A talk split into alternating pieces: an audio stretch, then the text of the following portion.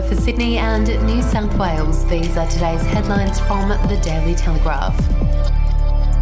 A last minute decision to dress up and celebrate Halloween while holidaying in Seoul proved fatal for a Sydney woman killed in the horror stampede, which claimed more than 150 lives.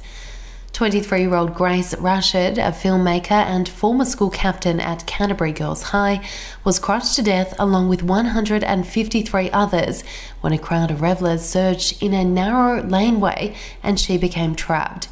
Miss Rashid from Belfield in Sydney's southwest was a week into a month long holiday. Up to 100,000 people crammed into narrow streets for the festival, which was held for the first time since COVID.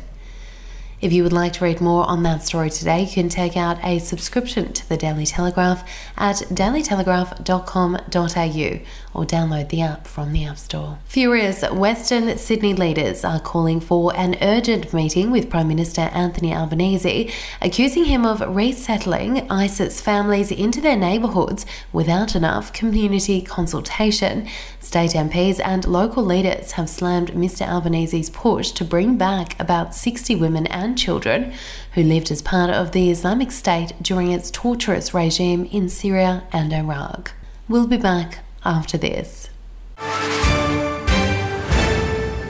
News doesn't have to be boring. The Brits have given Prince Harry a new nickname after yet another tell all interview. Oh, God, is it the Ginger Whinger?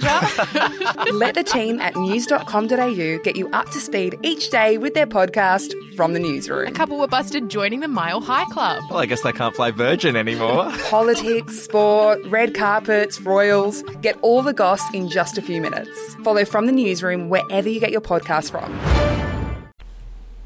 Former Liberal Party staffer Bruce Lehrmann will be retried for the alleged rape of Brittany Higgins in a second trial commencing the 20th of February next year, after the first trial was aborted last week over an allegation of juror misconduct after three academic papers were brought into the jury room. Lehrmann was charged last year with one count of sexual intercourse without consent over the alleged incident in Parliament House in 2019. He has pleaded not guilty, and his lawyers told the court that no sexual activity occurred. And Sydney Racing will join the party today with a new $2 million race, the Big Dance, at Royal Randwick, and the city's top trainers and riders staging a raid across the border to take on the Melbourne Cup. Warwick Farm trainer Bjorn Baker is one of a string of New South Wales trainers looking to stage the double with runners in both the $8 million Cup at Flemington and in the Big Dance in Sydney. On the track, 20 horses who won Country Cups to qualify will race for $2 million in the Big Dance, with the Country Cup horses that missed out racing for 500,000 in the Little Dance. Those are your headlines from the Daily Telegraph. For updates and breaking news throughout the day, take out a subscription at thedailytelegraph.com.au. We'll have another update for you tomorrow.